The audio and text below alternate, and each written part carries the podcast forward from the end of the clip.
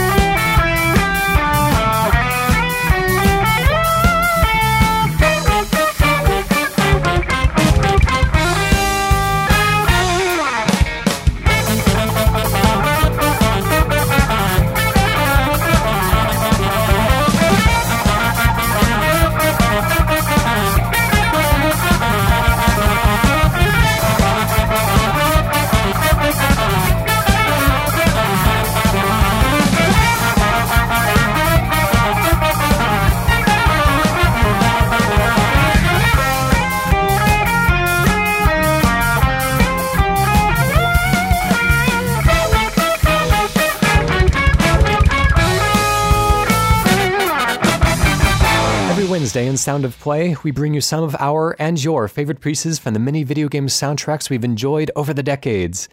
I am Ryan Hamann, and those of you who know me know that I enjoy myself a uh, touch of jazz every once in a while.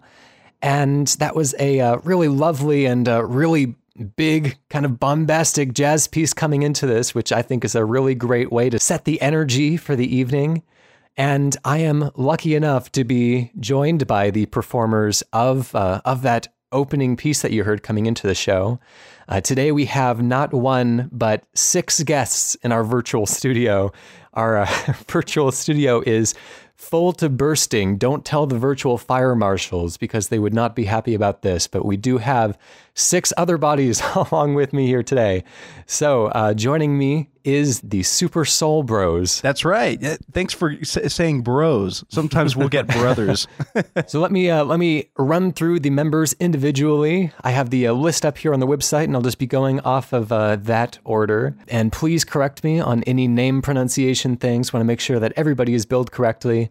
Uh, we have the band leader and keyboardist Robbie Benson. Yes, that's me, Robbie Benson. We have the co-leader and guitar player Brian Sheu. That's me. We have the saxophonist Alex Popoff. Hello. Hello.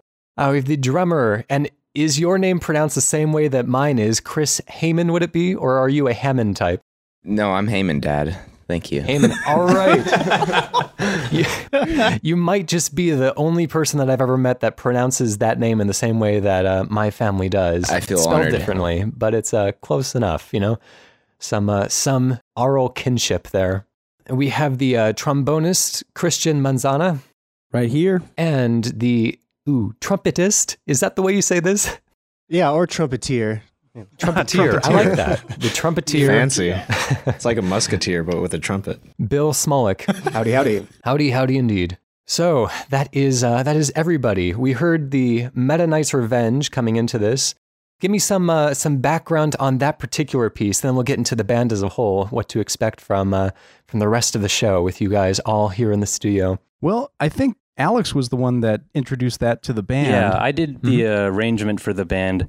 I actually did it uh, one in one night just because I was listening to it. Usually, it's late at night that I get really inspired to actually do work, and I was just like, "Yeah, I'm just going to knock this out right now." So there's actually we discovered later on there's a pretty easy way to convert MIDI tracks into notation software to like make your job for transcribing the tunes a lot easier. I didn't actually know about that, Yeah, so I did this one by ear. And um, the hard part was just trying to figure out how to arrange the horns mostly because there's a lot of crazy lines and stuff.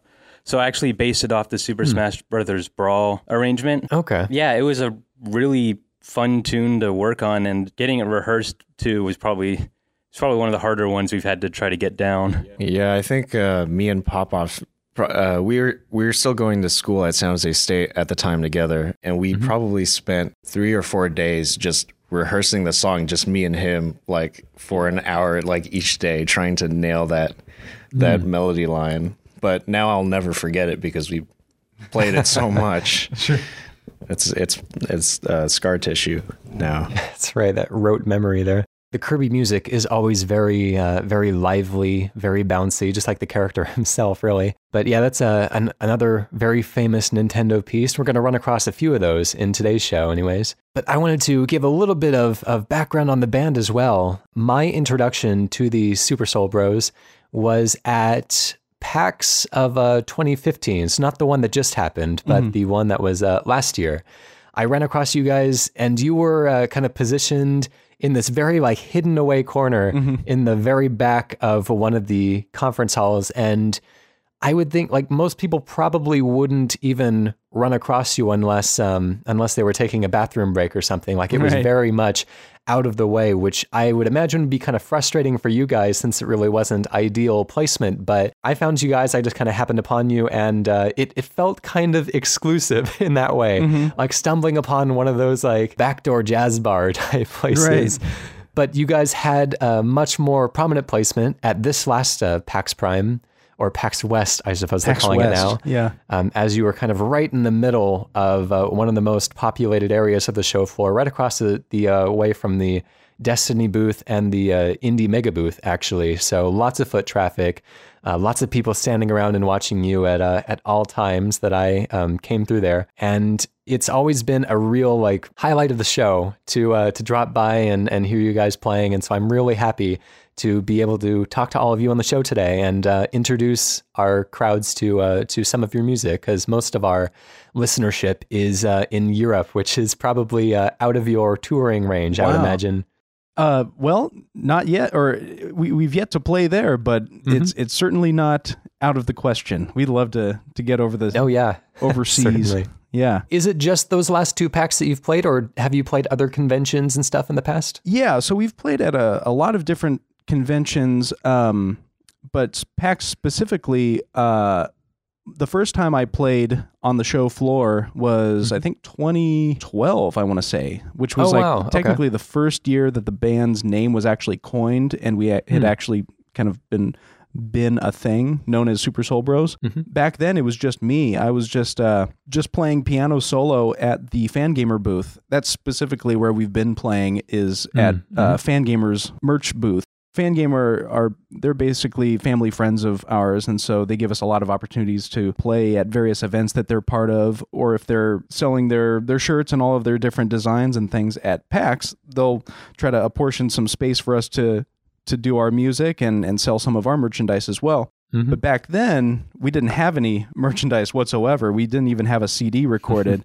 so I was just there kind of playing for fun. And then in uh, the the preceding years, we built up our library and we had some CDs and, and different things to actually put in people's hands. And then the band that would travel up to Seattle uh, kind of got bigger. Like we started to have two people or three people playing. And so that was when you saw us. I think that was the first time we had three of us actually playing on the show floor at Okay, PAX. yeah. And that was cool. Um, a lot of people see us at PAX, but they don't really get the full effect of what the band is. They just come to know Super Soul Bros as that cute, you know, couple couple of guys playing video game songs in the corner, but they they they don't get the full experience of us playing in the in the entire ensemble, like a six piece band Hmm. playing on on Right. stage. So to answer your other question, do we play at other festivals?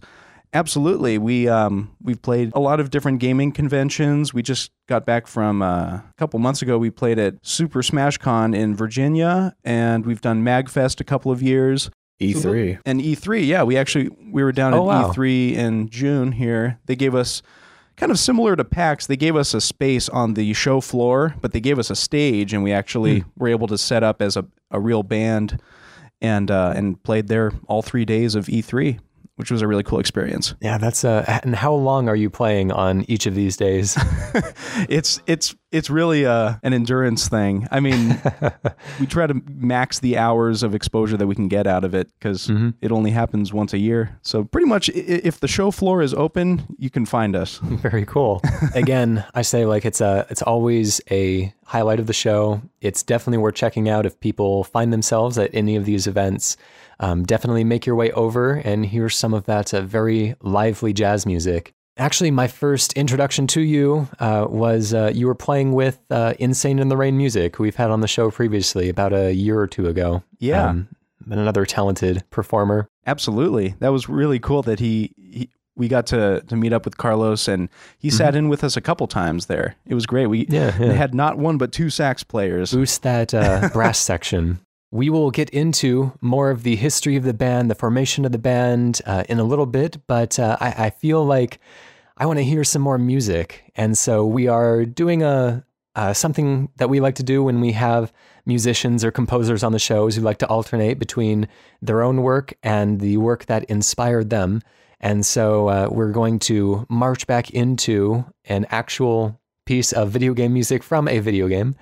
And uh, you are bringing us a piece from Earthbound. Do you want to introduce this particular track? Sure. I think um, Alex had suggested this one since he spent a lot of time with uh, learning it. Yeah, this tune, uh, it's one of the final tunes you hear in Earthbound, and it's probably the most arranged tune I've uh, produced for the band Hmm. that I spent the most time on trying to make it as intricate an arrangement as I could. We could talk more about it after we hear it, but uh, the song Smiles and Tears, and it's probably one of the more impactful uh, and inspirational video game music tunes I've heard. Yes, this is Smiles and Tears, originally composed by Keiichi Suzuki and Hirokazu Tanaka for uh, Earthbound back on the Super Nintendo, that uh, very quirky JRPG.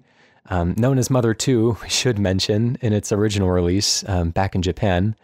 Uh, but what what is it about this track in particular that really stands out for you guys? Uh, what I found pretty cool about it is in Earthbound, throughout the game, as you beat the bosses of the game, what you collect after each boss encounter is a piece of this melody that you ultimately hear at the end of the game. And the full arrangement is Smiles and Tears. Whereas in like other games, like, you know, Zelda, you're collecting these medallions in Ocarina of Time after each boss. And that was kind of the, that was kind of the formula back then. But in this game, you're collecting uh, bits of music, and over the game, kind of hear the track come together, and it's also but it's also really distorted too and you don't hear the actual song until in its entirety that you've been uh, working up this entire game till near the end and then after you beat the game i believe you hear an extended arrangement of it you know with an intro outro all this stuff and it, it just made it all that much more powerful Oh wow. yeah you've got Yeah. the eight pieces of the melody and then then you get the extended arrangement at the end of the game and it's just a really fitting tone And that's interesting because that's the way that uh, music is composed and arranged in the first place. Is you know, oftentimes the individual parts won't sound like anything spectacular by themselves, but they all kind of build towards something. Uh, so it's it's neat to introduce the younger players who might have come to this game when they were but children uh, to that idea. Um, and yeah, you mentioned the Zelda series, and it, it's played with those kinds of ideas before in uh, Link's Awakening, and uh, maybe even um, I think Skyward Sword had a little bit of melody building throughout the game as well. But yeah, it's a it's an interesting idea and uh, something I definitely like to hear more. To have these motifs that uh, that lead to something greater right at the end. Absolutely, yeah. So let's go ahead and listen to some Earthbound music. This is Smiles and Tears.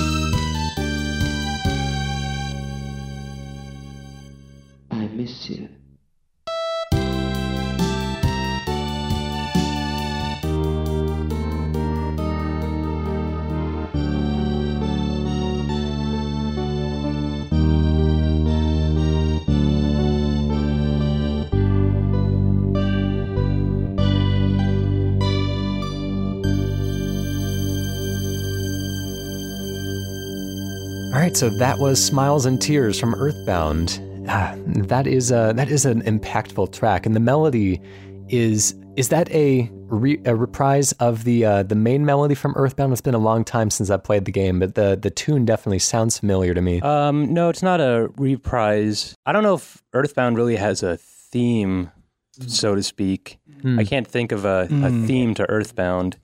There's like the title screen music, but um, I think that's the special thing about Earthbound is that every track is just like equally memorable to me. Um, but I don't think, yeah, there, or there's like an overall true. Mother series theme, except maybe debatably uh, the Pollyanna. It's been in all three games as far as I remember.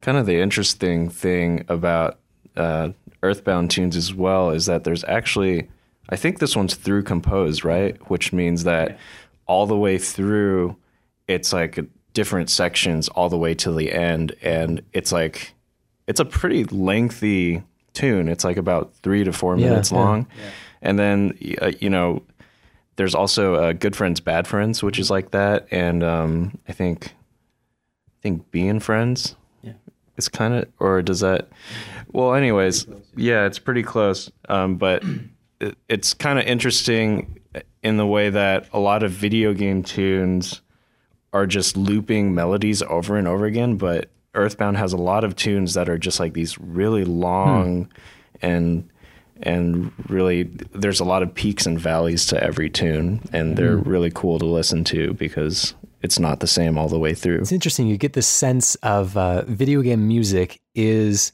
kind of built to loop and built to play heavily into uh, kind of simpler motifs and uh, these these very catchy tunes that repeat over and over again. And uh, you can tell very quickly when something was written in a more traditional way. Uh, we've had this conversation in, in past episodes when we were talking about the uh, Yoshi's Woolly World soundtrack, which to me always sounded like something that was written like a pop song first and then adapted into looping video game music. But uh, um, it- it's interesting. Maybe Earthbound uh, shared that aspect of it because um, it is a musical game to an extent. Like you're, you're following a, or I guess they aren't the main characters, but you run across many times throughout your adventure a, a traveling band, and there are, are references to uh, to songs, at least in the localized version. There are. Uh, it, it seems very culturally aware of itself as well. Absolutely. I think Earthbound has a lot of references and samples of various songs, uh, some that are more contemporary than others. I think they even had like a,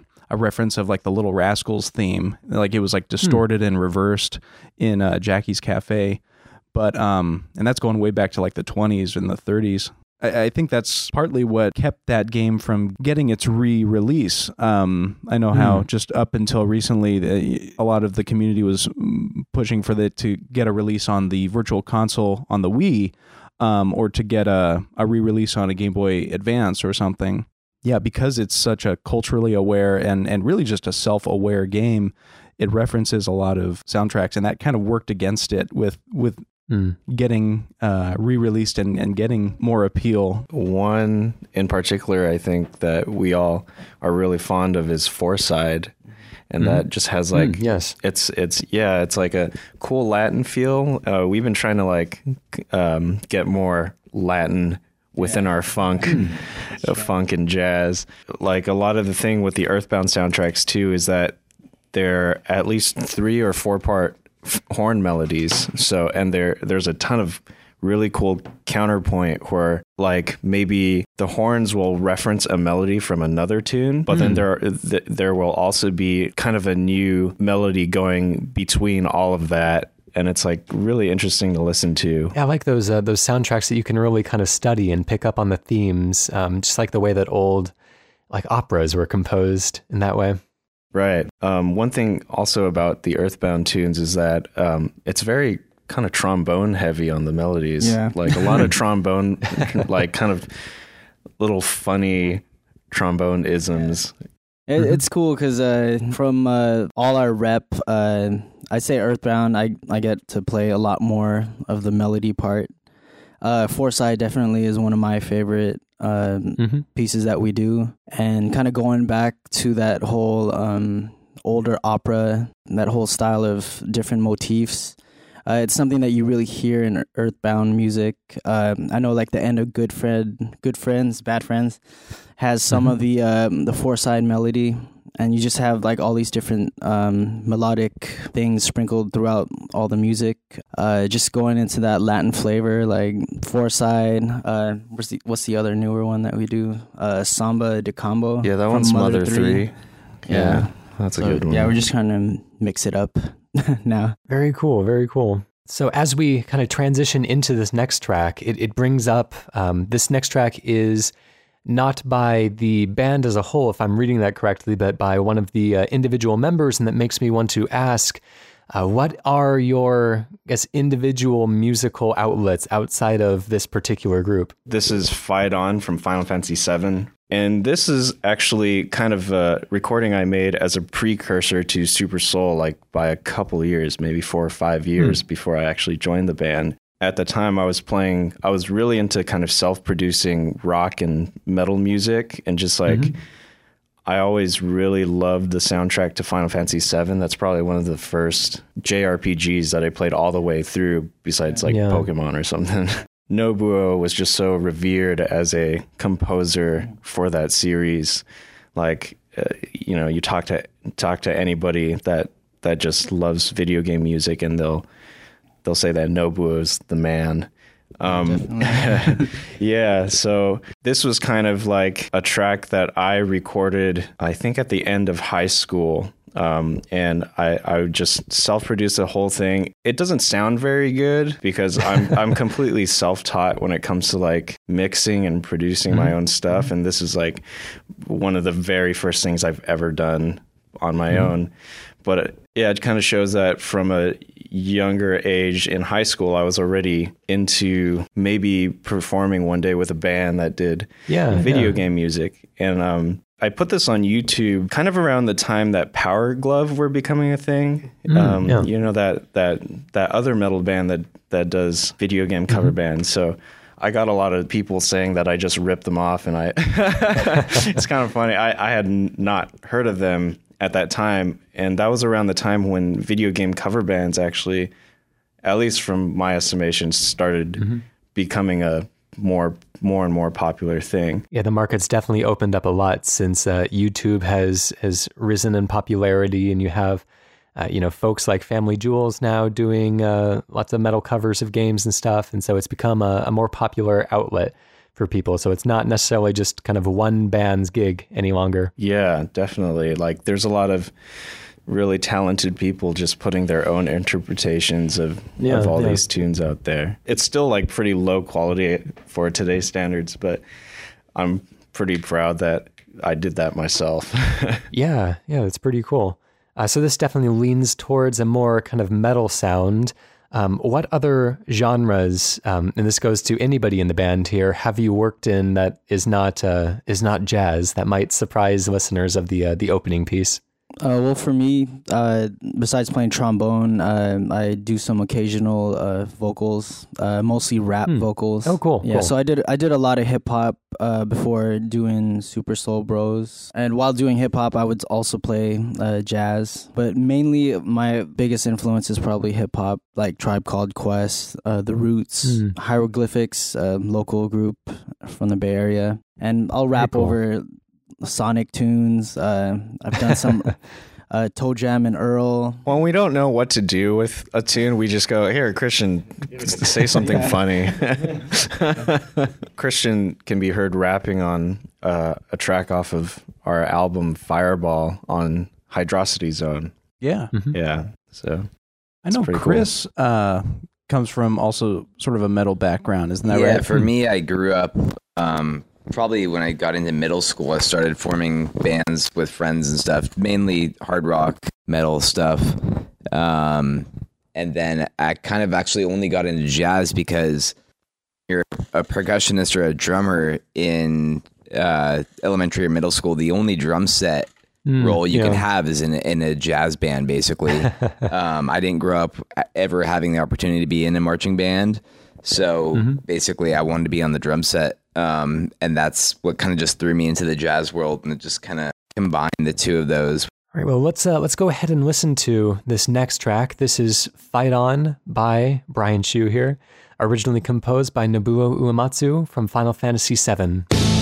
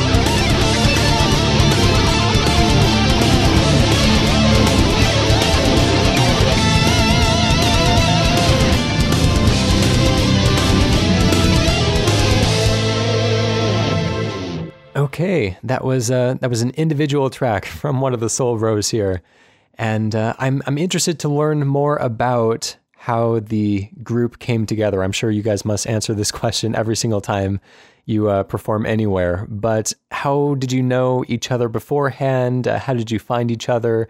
Uh, were you friends or were you just people who were uh, you know doing session music in the area and you happened upon each other's uh, work I started the group four or five years ago. I, I'm losing track now, but it, it initially was just a project where I wanted to put together a group of musicians and, and basically jam out at a venue that was nearby to uh, the San Jose Convention Center because on this particular weekend, every Memorial Day weekend, they have what's called FanimeCon, and that's I guess the second largest anime convention in the United States. Um, So a lot of people come from out of town, and everyone's cosplaying, and there's a lot of video game like crossover. And I just grew up playing video games and playing music, and so I thought it would be cool to play some live video game music um, on that weekend, and the only place I had an option to do that was at this burrito place, uh, just walking distance from the convention center. So we played at Iguanas. Yes, which is where you uh, recorded your first live album. Absolutely. So I originally uh, started there five years ago. I, I just threw together a little group and played, and pretty much anyone that showed up was able to to play along. And then Mhm.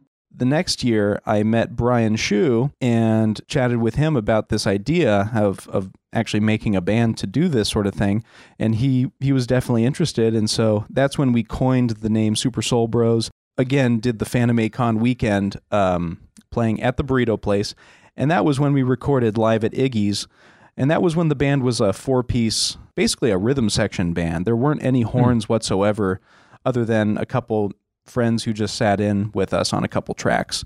In the ensuing years, the project became bigger and bigger. More people got to know us, and a lot of musicians would approach us, and they were interested in being part of it.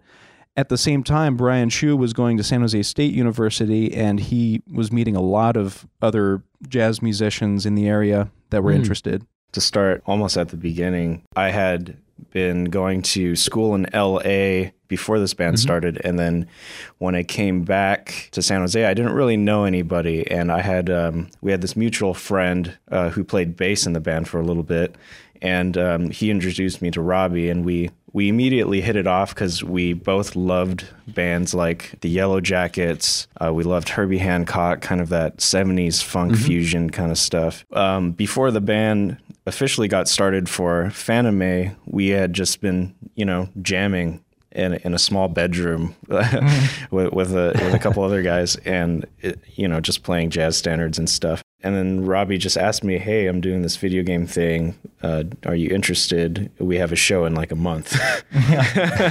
so I was like, "Heck yeah!" So we went. I our first rehearsal was just me going to his place, and it was just me and him running over heads. I just pl- plugged my guitar into his little keyboard amp, and we just rehearsed a little bit. Um, as for everyone else in the band, I think I had a hand in getting the rest of the band Yeah. in the band. So um, I guess to start from, I guess the first person w- that got in the band officially was Christian, actually.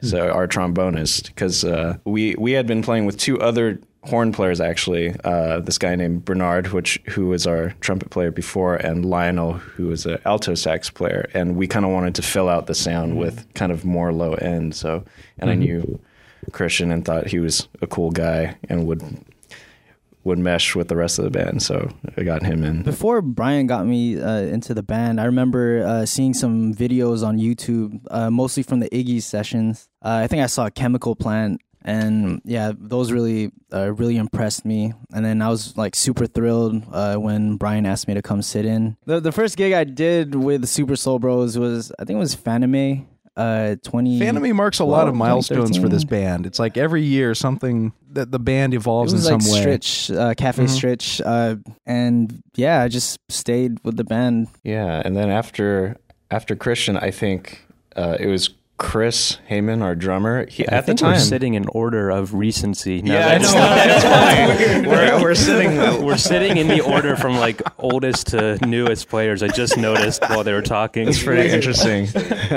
We know our place. It's it's it's a hierarchy. but yeah, actually, at the time, um, so I think in 2013 we played um, in this downtown area called San Pedro Market, and they had like a really cool outside stage, and you know they put on a lot of music there during the summer. And um, at the time, we had a different drummer. His name was Alfredo, a really great guy and great drummer. And but then we also wanted to try something new and we got Chris Heyman to play percussion, and so he's he's actually playing some parts on uh, our live at San Pedro CD, um, but not as a as a set They're drummer. very overbearing at A very a very hyperactive percussionist. Well, actually, the first time I met uh, Robbie, and the first time, like the first time I ever went out in San Jose, once I moved there, uh, I grew up in Walnut Creek, which is about 50 minutes or so north of San Jose. The first time I went out to actually go sit in with a group was uh, when Brian invited me to go to Iguanas. That was probably the second time. That wasn't the live Iggy's album, but I think it was the mm-hmm. second time you guys were playing there. Alfredo was on mm-hmm. drums. Mm-hmm. I sat in for one tune and jammed with the guys, and that's how I met Robbie. Um, and then kind of, I think we just took it from there, and then I came into the mix in San Pedro after that. Wow, you're reminding me of so much. I, I forgot a lot of this. yeah, we like played like Cissy Strut or something. yeah, I think that's yeah, what right. we Some- played. yeah, exactly. some members had some problems kind of keeping up with with the amount of stuff we were doing and couldn't you know make it to everything so Yeah. and uh, most of these guys that got invited into the band were just super hungry to play and yeah. they just made themselves super available so uh, eventually chris uh, we had a session at my house um, with with Chris, and we actually arranged a tune or two, which we'll probably talk about later.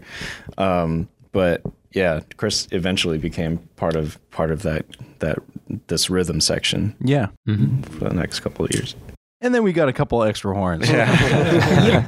And the next guy, the next guy that we got in was Alex Popoff, our sax player, which uh, which is yeah, he's he's been one of the biggest driving forces in the band to to constantly improve and update our material.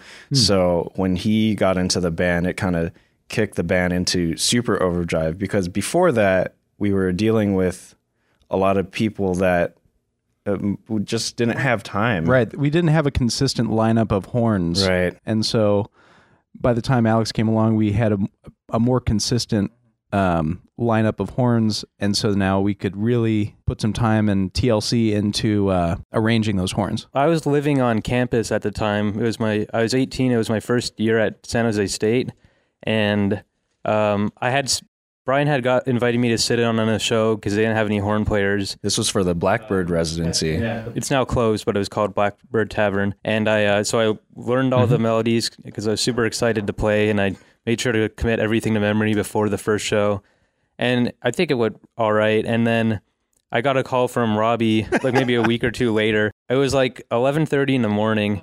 And uh, he's like, "Hey," he's like, "Hey, oh, this is Robbie Benson from Super Soul Bros, and actually, we're playing a show today at San Jose State out on this lawn in about 30 minutes here." and he's like, "Would you happen to be available for that?" And I was living in the dorms, and I was like, "Wait, the lawn?" And I look out my dorm window, and I can see him setting up on the lawn.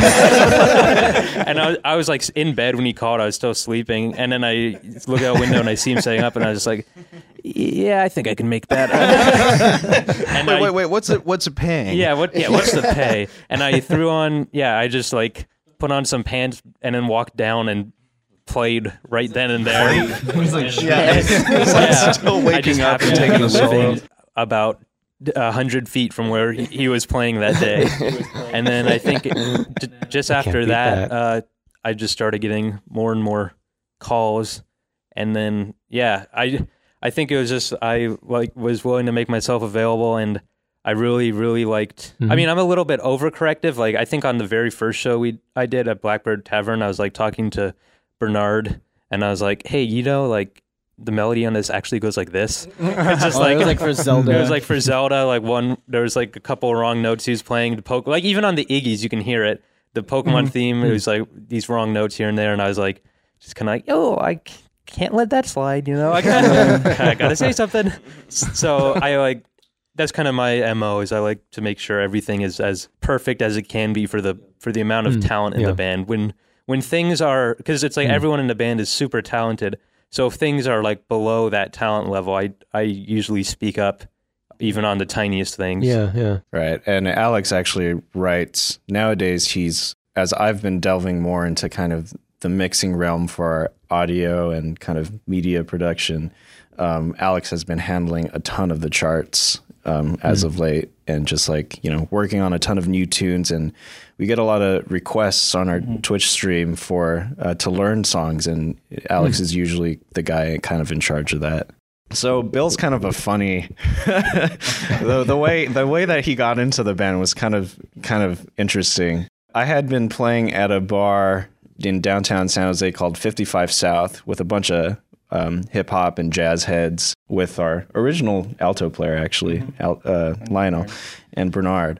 And um, there's this new guy that I met, uh, which was Bill, and he just came to every single session, like even though he didn't have to. He wasn't getting paid. He just came for the hang and to play music. and I noticed he was just like he was just killing it. He sounded like kind of like a mix of like Roy Hargrove and and something else. He just sounded really great. And at the time, I didn't really I, I had wanted to work with him, but I didn't know in what capacity we would ever end up working together. But what happened the next summer after I met him was that our original trumpet player Matt Michelin, rest his soul. God rest his soul. He he got shipped off to Canada because his visa. to Canada. He got shipped back to Canada because his visa expired, and he was he was going to San Jose State at the time as well um, as a master's student. So um, that's how he got in the band. And that happened like overnight. So like Yeah, overnight notice, we're realizing, oh, we no longer have Wow. a trumpet player, and we've got all these gigs lined up for next week. Uh, so The interesting thing was that Bill actually played like one or two shows with us prior to that happening. So it was almost like, oh yeah, first one was actually Fanime two Oh, years yeah. ago. So Oh, okay. Another That Fanime was comes right. strikes again. so you Yeah, did. it was funny. Yeah, we. On the Poorhouse show, we had him. He was just. We invited him to sit in, and he showed up before anyone else in the band did. Like he he was there and had all his stuff set up, like half an hour before the first band member arrived. Yeah, and that's that's one thing that also impressed me about Bill. He just has kind of that that Nothing better to do. professionalism, which i- which is pretty much Yeah. he has nothing better to do than to show up to gigs early. Makes him perfect. Also, he's always wearing 100% UV, so I mean, how how can you hate that? Bill was just kind of an automatic shoe in for the band. Hmm. Ah, Hey, Shoo- and Brian, Brian Sheu got me into the band. So, Ah. yeah.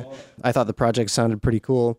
Uh, it showed up at Fanime Cafe Stritch, and the place was just packed with people, you know, like cosplayers. Um, and, uh, you know, this is a jazz club. Not used to, you know, uh, clubs being super packed. And everyone in there was totally, you know, engaged with the band and loving it. And it's just, you know, find a band that, uh, you know, is playing awesome music for a crowd that really digs it. It's a totally kind of a different experience for a jazz musician. right, it's, it's it's the coolest like jazz. it- People are listening yeah. to us. Yeah. what? So yeah, um, it had a lot of a lot of wins. I guess three wins on in that regard. You can go play a jazz gig and get paid like 200 bucks, but if you're playing for like five people in an empty bar, it's super unfulfilling. But if you're getting paid hmm. maybe like 40 bucks, but you're playing this huge, super, you know, packed room and everyone's digging it, it's so much more fulfilling as musicians. Hmm, yeah. And it's it's really what we kind of live for. It's not really uh, gig to gig like what you what you get paid. It's really what you get out of it. Yeah, I think mm-hmm. that's the kind of attitude that keeps this band together. Right, that's what that's what's gotten the band to where yeah, it is. Yeah, if if if we were That's doing cool. this for money, I don't think we'd be in it. yeah, the life of a gigging musician is kind of dead. So Yeah, um, true. I think we're all like kind of teaching lessons and stuff, but the more gigs that we can take that are fulfilling like that is super cool. Let's listen to a little bit more music here. We've got another piece coming from the Super Nintendo. Uh, does somebody want to introduce this uh, the Super Mario Kart music here? Yeah, Mario Circuit uh, from Super Mario Kart. That's just been a song that always uh, stood out to me as like a a fusiony, funky, jazzy composition that most gamers that play the game may n- never listen to jazz or, or jazz fusion, but little do they know they're listening to it. It's it's composed and Mm, it, yeah. it has a lot of the, these elements in the soundtrack. So uh, Mario Circuit just always stood out to me, and it was one of the first songs that we learned when I met Brian. Uh, that was one of the first complicated melodies I threw at Brian to learn. yeah, that that tune, the B section, or just that whole tune in general, was like really a challenge to learn because it's you know in the main melody it's all synth parts, so there's like a lot of unguitaristic little fingerings that I had to had to figure out to play the melody. But that ended up being one of my favorite heads to play, just because it's it's just so cool, and I think a lot of people just when they hear this tune, they really like it. That's one of the things I really like about having musicians on the show is that uh, it, it kind of puts the audience back in the mindset of like, what would this be like to actually play? And oftentimes, the music that um, you know, whether it fades to the background or whether it's something that we just kind of passively listen to, uh, it takes on a whole new life if you're thinking about being uh, tasked with actively reproducing it. Mhm. so let's uh, let's listen to some Mario Circuit by Soyo Oka from Super Mario Kart.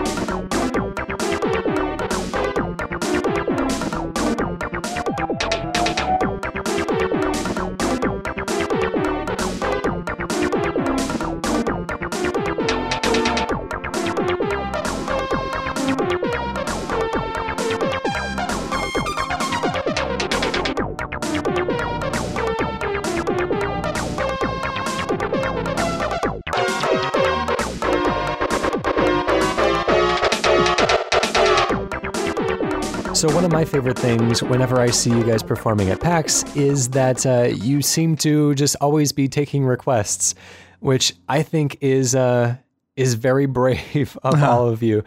I, I don't um, I haven't hung around for every last minute that you guys are performing, but I've never heard you turn down a request before, and I understand you must be getting a lot of a lot of the same kind of the safe like you know you can expect to get a lot of uh, play some Zelda, play some Oh, yeah. Pokemon, you know the the fan favorites, but No, no, we never play those ones. No.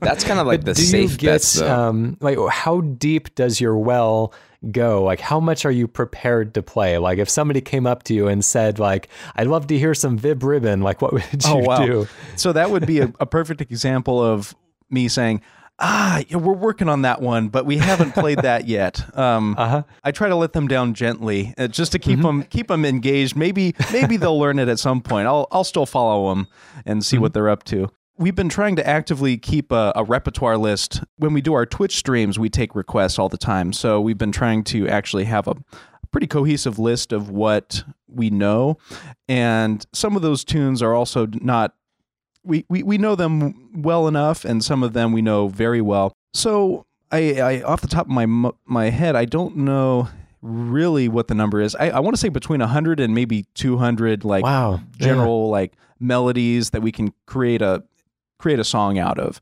But yeah, when we take requests at PAX, there's certainly a lot of a lot of requests that we we can't play. We just Mhm, yeah don't know. Um, but it's also like, I mean, maybe some of us know the the tune, but the uh, the uh, the rest of the band may not know it, and so Mhm. for it to be performable, we, we need to have at least a couple a couple folks that can create the groove and and play it well enough. So I think you've just been lucky. Like you, you've you've had the you've gotten that impression of us being able to play anything. And our repertoire, to answer your original question, as far as how deep it goes, the band started on like mostly Nintendo music from the SNES era. Mhm. Uh, so that's where like a lot of anything around Mario, Zelda is where like a, a lot of our stuff is Mario Kart and Zelda.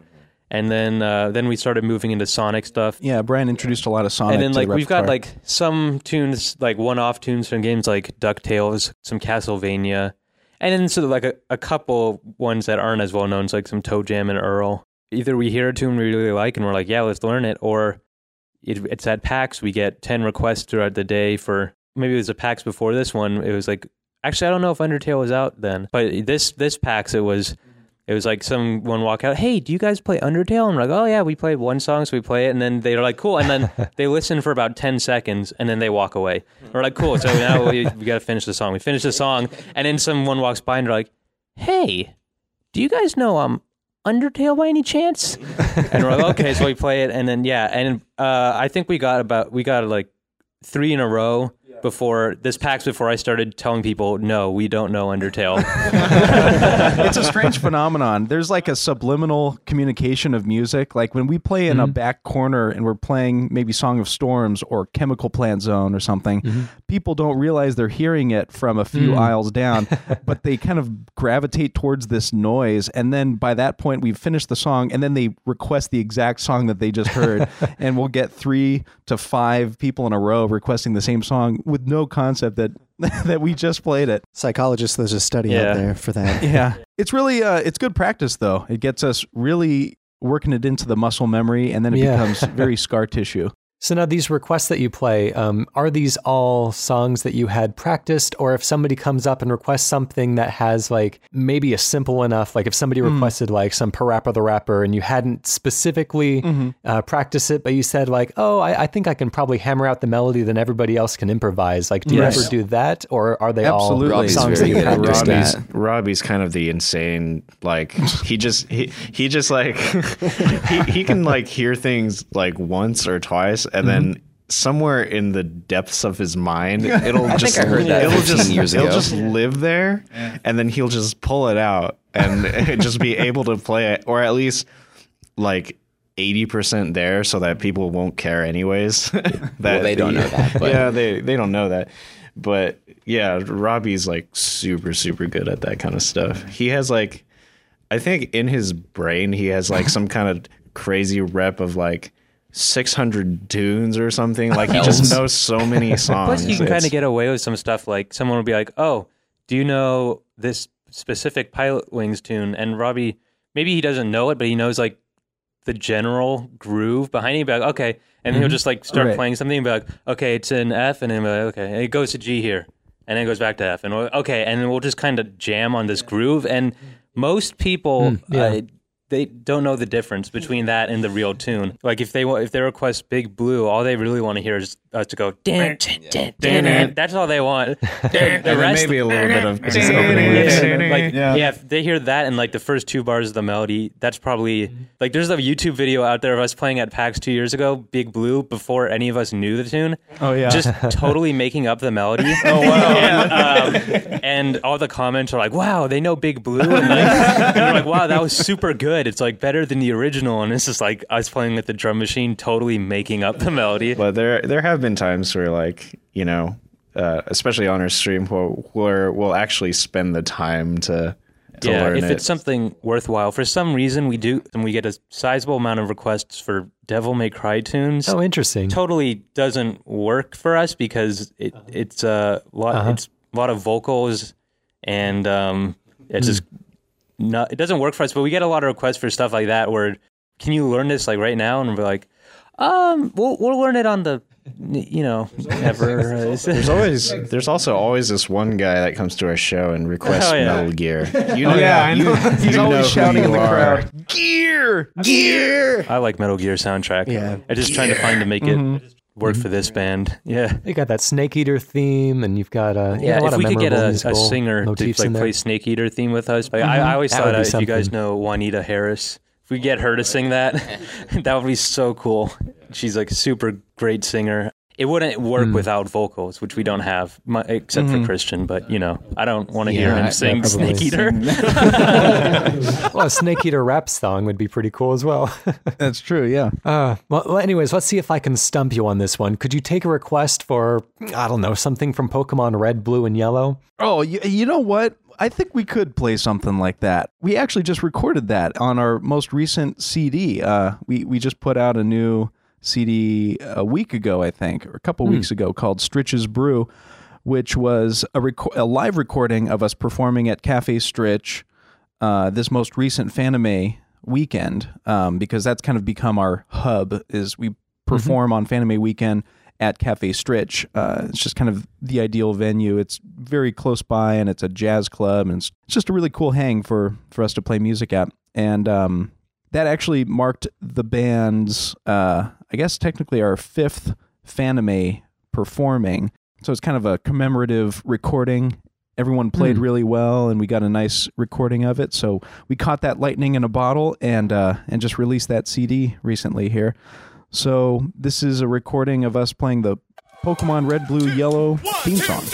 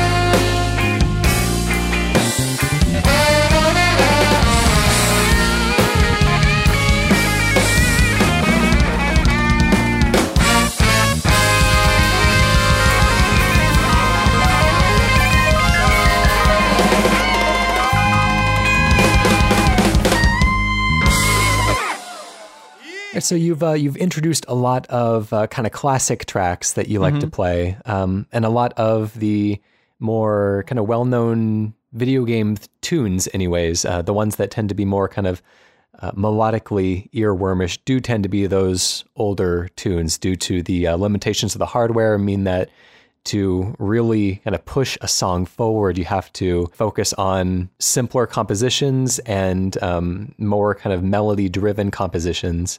But uh, do you, do you guys play uh, anything from newer games, or do you typically like to stay with the more kind of old school stuff? the band's original repertoire was for the most part dictated by me and just whatever I grew up with because I um I didn't have to learn songs that I already had had kind of played and and uh or that I had grown up listening to and having played. So there was a lot of Mario Kart and as we said, just all that Super Nintendo kind of N64 era. That's what I grew up with. Um but then as we got other musicians in the band, they they grew up with other games or they grew up in different generations. Like Alex is a younger musician in the band. He grew up with Mhm. more more contemporary games and um and some of the band actually does play games, contemporary games. I'm kind of a dinosaur. I still like to play Earthbound and and those older ones. Uh huh. But yeah, we have been um gradually implementing more contemporary stuff into our repertoire.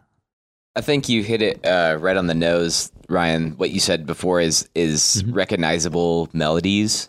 um, For example, we we play the theme song for Hey Arnold, um, which was a, a very popular show in the '90s. But say probably around the same time that show CatDog that was out, that probably would not work at all for us because there's nothing really that I mean, our instrumentation doesn't really allow us to to provide anything yeah, that's yeah. really recognizable. So people would just be d- confused by what we're doing.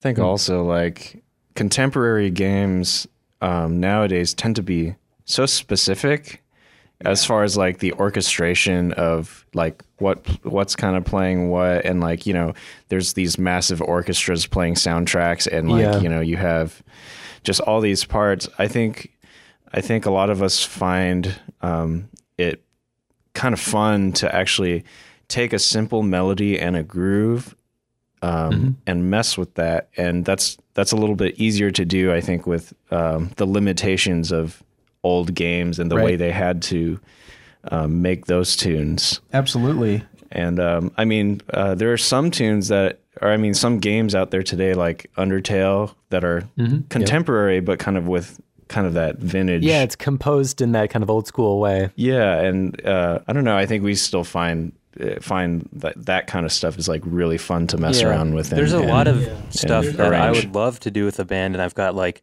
charts started on, but it's hard to convince the mm. band as a whole to mm. play them. Just because the the problem is that as much as we want to be this band to be super musically satisfying, we also have to right now to make it successful, we have to pander to certain things and what's popular, what's recognizable mm.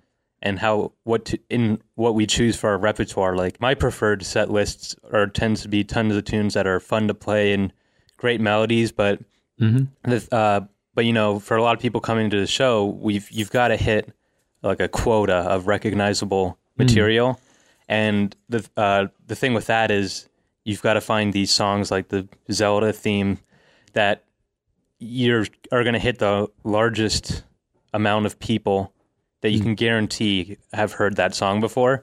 There's a lot of tunes from like the newer Pokemon games and just like newer games in general that I would love mm-hmm. to incorporate in the band, but we're in this like growing period where we have to be uh, careful of what we play because we really need to reel in the maximum amount of interest, I suppose, if that makes You sense. aren't necessarily hunting down, uh, polishing up those Splatoon or Bloodborne tracks to try to right as much as I, I would today. totally love to play stuff like that um, i'm hoping like in the future as we get like a growing uh, f- fan base i suppose that we can really start experimenting with that stuff and broadening our repertoire in that way Speaking of very recognizable tracks, uh, let's listen to some more music. We've got a piece from uh, another Mario Kart game. If you want to take us into Luigi Raceway here.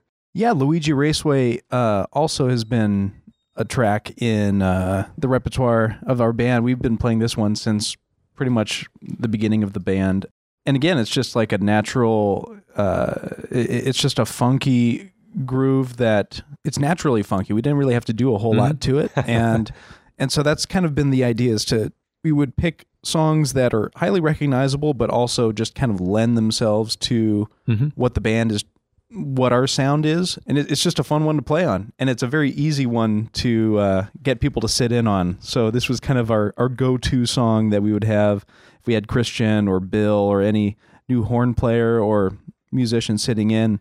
Uh, give them a solo on Luigi Raceway. That's that's usually the the go to. Yeah, I think there's a video of us playing this on YouTube at Cafe Stritch with like something like seven or eight horns that just came Like all across the stage. Yeah, and like you know, yeah, and that stage is tiny. I was so like standing on a block. yeah, So let's give it a listen. Here's the original uh, Luigi Raceway. Yes, Luigi Raceway by Kenta Nagata from Mario Kart 64.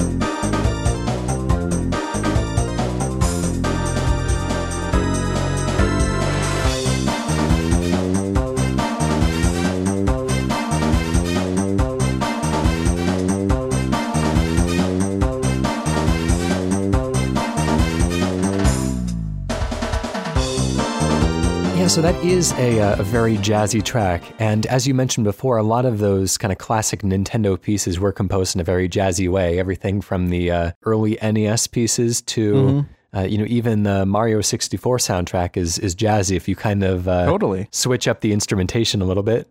Um, but uh, do you find that it's uh, more interesting for you to jump into a song that already has a real jazzy root, you know, kind of like putting on a comfortable pair of pants that's already broken in? Or do you find that it's more fun to kind of break a song in a way, to play like a Castlevania song Right. that shouldn't be jazz, but you are uh, going to take it there? I think it's fun to to do that certainly, and I think that's really what gets maybe more of a reaction from people. Um, but we've just kind of had a mixture of you know low hanging fruit and high hanging fruit, basically. Do you ever run into people not recognizing the song if you change the genre so heavily like that? I don't know. I think we try to keep try to keep the melody as consistent and recognizable as we I can. I think sometimes people don't immediately recognize our arrangement of Megalovania from Undertale, Mhm. which is when you're saying like, do you find it more fun to find one that's a tune that's already in jazzy roots or kind of break a song? I'm definitely all about changing a song to fit our band than kind of doing a one to one cover of it. Right. Um, And Megalovania was so requested so much. We're like, okay, obviously we have to do this one. And then I just told myself, uh, whatever arrangement I come up for this, I do not want to play it as it is. Like it's super fast and like I I like it not because I don't like it, but because um, I don't.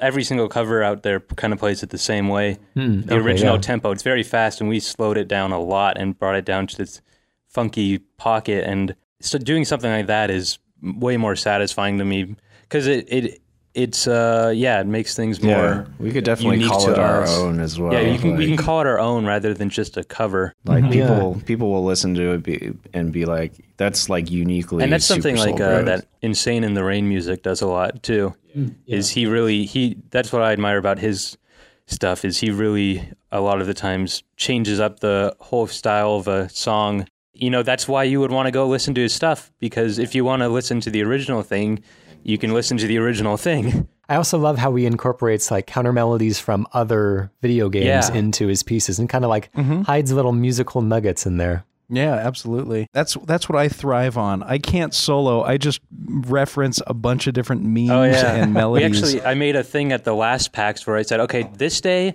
we are not going to segue into the Mario theme once because that that was kind of like the thing. It's like when we're when we're like on autopilot or doing something, it's like I like freshness. I'm like we we cannot quote this today. Just like for, eh, just force ourselves to do something else. I like the connection that you get with the audience with that because making references of melodies and things that's a tradition that happens in jazz solos already, but doing that with video game melodies is uh, a, double whammy. It's kind of fun. Yeah, so speaking of pieces that weren't all that jazzy beforehand, you know, Mario's always had a bit of a jazzy past, but uh, Sonic the Hedgehog is uh, is perhaps coming from some different musical roots. And so, uh, would uh, would any of you like to talk about your adaptation of this Sonic piece? I think Brian should, should take this one. yeah, so I arranged this version of uh, Aquatic Ruin Zone, and um, actually, most of the I think the very first Sonic track we ever did was the uber popular Chemical Plant, um, yes. and a lot of a lot of uh, the Sonic original Sonic one and two and three soundtracks are perfect for what we do because. There's actually some horns involved in some of the melodies, and it's very bouncy and funky um, kind of music. This one in particular was kind of interesting because this one was definitely more of a like kind of a Latin feel, and when I heard it, I I immediately thought of another. Um, the melody reminded me of a another um, jazz standard actually, um, which is the song "Spain" by Chick Corea. And so I was just showing it to Pop Off one day. I was like, "Dude, doesn't this sound like Spain?" I'm gonna put Spain in this song. So what I did was I just arranged this tune and then had the C section just be Spain, and the solo section was is also Spain. So um, it's it's all in a different key, but the the song worked so well together. It was just like wow, I you know, and it's something that we really like to do as a band. Is kind of marry video game tunes with very recognizable hmm. jazz fusion tunes from from uh, really big artists. Like I think mm-hmm. our our Pokemon theme song also does the same thing, where we segue from the Pokemon theme into Watermelon Man by Herbie Hancock, S- and that's kind of the way that we've just been performing it. It's one of those things where a lot of our younger audience who aren't like per se jazz or fusion fans, they won't really recognize it but it captures the attention of a lot of people who aren't necessarily video game fans and they get the reference as well but at Yeah. the same time it's one of those things where like video game fans uh, that aren't super musical they just they they recognize that it sounds similar but i don't think they recognize that it's not a part of the song they mm-hmm. just think it's a part of the song It's an embellishment. yeah it's like an embellishment of some kind so Okay, very cool. This is the Aquatic Ruin Zone by Super Soul Bros, originally by Masato Nakamura from Sonic the Hedgehog 2.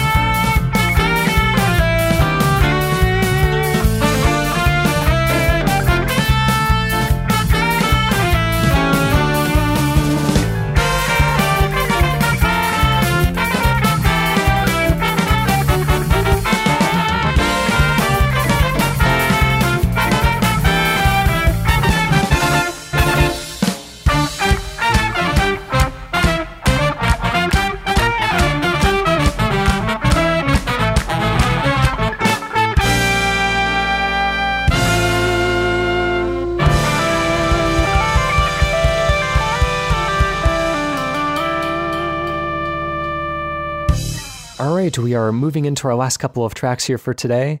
Um, and this uh, this next track that we have selected is not a video game song in particular, but I wanted to at least open some room up for you guys to talk about some of your uh, your musical influences outside of video games and, and some of your background and, and study on uh, you know music that doesn't come from a, a sound chip. Well, kind of going back to what we talked about earlier, when I first met Brian, um, we we really hit it off because we had a lot of mutual inspirations. Um, a particular band that we were both really fond of was the Yellowjackets, uh, which were they were one of the pioneering jazz fusion groups, um, and they just so happened to have some roots in the Bay Area, which is where our band is based in. Um, actually, my dad, who's a musician, uh, he grew up with some of the founding members, uh, the keyboardist, particularly uh, Russell Ferrante from the Yellowjackets.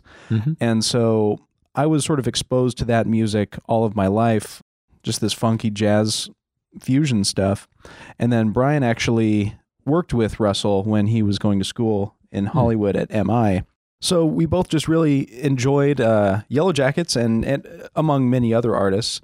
And I think if we were to kind of put maybe our top three like bands or artists that that we would say Super Soul Bros sounds like, I think Yellowjackets would be one of those. Um, it just it's this early 80s, like late 70s, really warm, funky fusion stuff. This particular track, Imperial Strut, um, that we'll be listening to, features um, a piano breakdown, which is also an element that we've been incorporating into our performances. Since when I'm playing um, bass on my left hand, I'll play left hand bass keys, and then I'll be playing chords on my right hand on another keyboard. Um, it's kind of difficult for me sometimes to take a solo and play bass at the same time. So I feel more at home just totally eliminating the bass and just going straight piano and it's it creates a big dynamic drop and a cool uh, contrast and um, imperial strut is a good example of that but also it's just got a crazy melody and it's just it's pretty wild I mean, it sounds like video game music. If you tr- if you took this entire song and shoved it into a cartridge, it, would, it would definitely just be like a like a Mario cartoon or something. Totally. I, I, I totally can see this being like, uh, yeah, you could hear this in a Super Mario Kart tune. And it really stands to reason that um, in Japan, particularly, fusion, jazz fusion, and funk fusion were very influential. And it was a very big genre, um, especially in that era, like in the 80s, but also in the early 90s, which was the time that a lot of this video game music was being composed by Japanese composers. So it you could see how the influences of fusion worked its way into the video game music that was being composed by these Japanese composers. And I'm I'm sure that uh, many of them were listening to the Yellowjackets at some point. Yeah, let's jump right into Imperial Strut.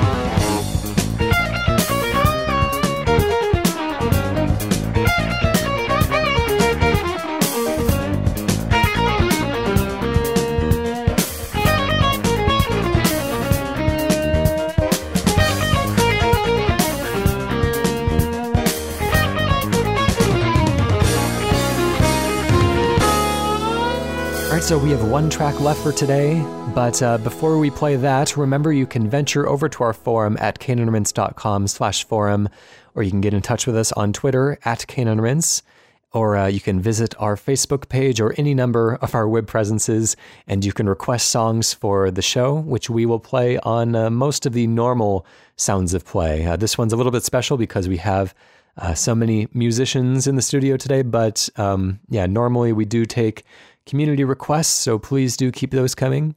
I would like to just thank the Super Soul Bros for joining me today and wanted to ask if there are places where, if people are inspired by the music that they've heard today, where can people find you and find your records? Absolutely. Um, we try to keep it really easy. So, all across the board on any platform that you want to find us on, whether it's YouTube or just our website or Twitter or Facebook or our Bandcamp, it's just Super Soul Bros.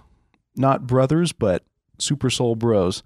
And uh, particularly if you wanted to download our music, it's all available on our Bandcamp. Although we're working on getting our stuff on iTunes and uh, some other platforms. SuperSoulBros.com. We also have an online store where people can purchase uh, physical copies of our CDs, as well as shirts and all that fun stuff. One of the cool items we have is uh, a USB flash drive, but it looks like a Super Nintendo cartridge. It's kind of hard to, to describe verbally, but if you see a picture of it, it pretty much sells itself. We usually sell out of those at PAX when we bring a bunch of them. It's essentially a Super Nintendo cartridge with a USB flash drive inside, and there's a USB cable sticking out, and it has our entire discography preloaded on there in MP3. So um, if you want to buy all our music, you, that's that's the big enchilada that you could you could pick up. And when do you do your Twitch streams? Yeah, I forgot to mention Twitch. Um, Friday nights uh, at 7 p.m. Pacific time. That's when we've been regularly streaming, uh, and we, we take requests, and sometimes we work out new songs uh, as per the audience's request. Uh, 7 p.m. Pacific time, Friday nights on Twitch, and that's twitch.tv slash Super Soul Bros. Cool. And if people are just now hearing of you for the first time, where would you recommend that uh, new listeners start? We're going to be putting out a lot more content on YouTube as well, so that might be a good starting point. Jump to our YouTube channel so you can get this the experience. You see the band in action, and um, Bandcamp's great because you can stream all the songs without having to buy it. Uh, the full length tunes, and we're also on SoundCloud, which that that has a bunch of stuff from our albums across the board, and also some little tidbits of tunes that we haven't released for sale. So um, there's always that as well. yeah, we have a lot of uh, kind of like more bootleg kind of Yeah, releases on. Um, sometimes people just record us at shows, and the performance is cool, so we just put it on SoundCloud or something. Why don't you take us into this this last track here? We have a, a very familiar piece from Super Mario 64. Yeah, so this was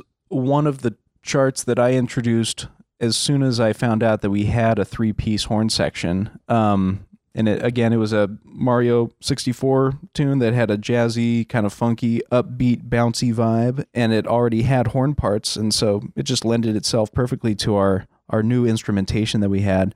And uh, this may have been one that I think we had Bill learn at Cafe Stritch. I think we played it for Fanime. And this recording is actually from our latest release, uh, Stritch's Brew, which was us playing at Cafe Stritch.